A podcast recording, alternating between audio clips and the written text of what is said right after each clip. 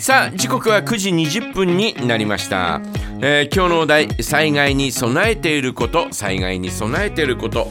はい。うちはですねまあまあまあこれといって、えーなんだろうお袋にえー入れているとかってそんなことは、えーあまりないんですが、うん。あのうち団地の3階なもんですからね、はい。えー前回のその停電の時にあの、えー帯広市内は断水はなかったんですよ。うんうんえー水が止まるということはなかったんですが、えー団地のお上の方、えー3階4階、えーねえーうん2階3階4階、え5階までうちはありますけど、えーはですね、あのー水道のお水のポンプが止まってしまったんで、あ水が上まで上がってこなかったんですね。うんだからあ2階から上は断水のようなそんな状態になってしまったんですよ。ーということは梶山さんのお家は？うちはもう水が出なかったというね、えうーそんなような感じだったんですね。うん。なもんですから、あのーそれ以来っていうわけじゃないんですが、あのートイレが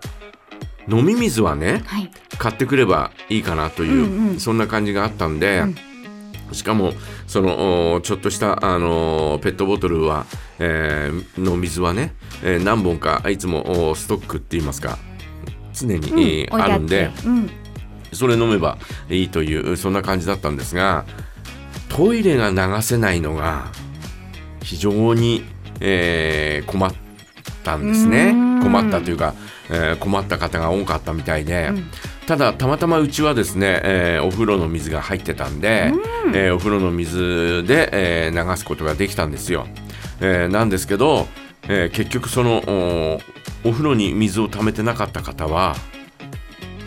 トイレも流せないというそんなような状況だったんで、え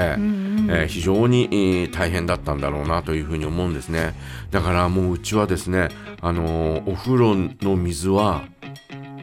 入らない日でも、うん。ずっと常にた溜めておくことにしました。それ以来、うん。それ以来というか、まあ、その前から、えーその前はあのブラックアウトの時はたまたま入ってたんですけど、うんうん。えーですからあその、えーあれからですねもうあのお風呂の水はですね切らさないように、えーするようにしましたうん。ねしてますね今もね。そうですよね、飲み水だけじゃないですもんね。飲み水だけじゃないんでね、うん。えーお風呂おやっぱりシャワーとかね、うん。えー浴びたいなとかっていうふうに思ったりなんかするじゃないですか、うんうん。うちはそのおあのガスなんで、はい。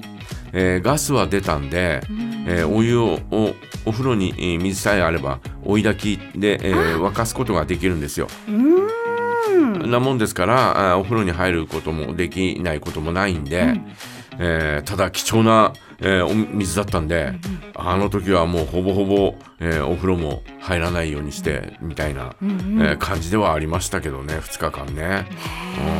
それはそれは大変でしたよね。まあだからもう本当に、えー水え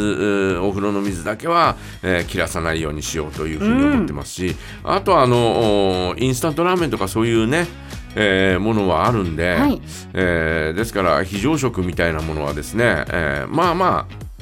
ないとは言えないみたいなね、えーもう台所の下の扉開けたら大体入ってたりなんかするんで、結構何日分か入うんうんってる入ってたりなんかするんで、うあとあのほらえっ、と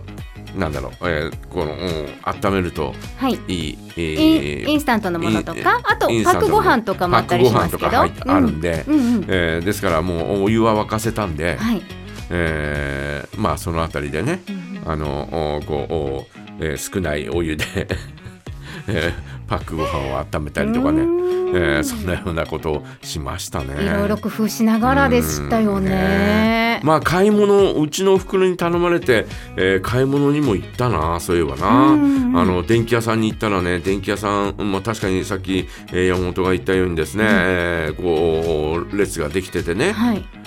で、えーそれでもですね、えーお店の方は全面的にこう閉めてるんだけど、えー階段上がったところのおこのおなんだ踊り場のところに商品をダッと並べて、えーかいえー乾電池とか、うんうんそれからちょっとした食料みたいなものをですね、えーこう並べたりなんかして、えー置いてありましたね。そこで、えー買い物したりなんかしましたけどね。それぞれお店の方たちね、うん。あの対応してくださってましたよね。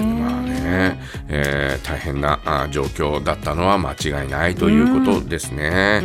えー皆さんはいかがだったでしょう？そして災害に備えていることはどんなことですか？ぜひ教えてください。そしてあの日、えーあのブラックアウトの時どんなことをしていましたか、えーどんな風にしのぎましたか、えーそんな話をぜひ教えていただきたいなと思います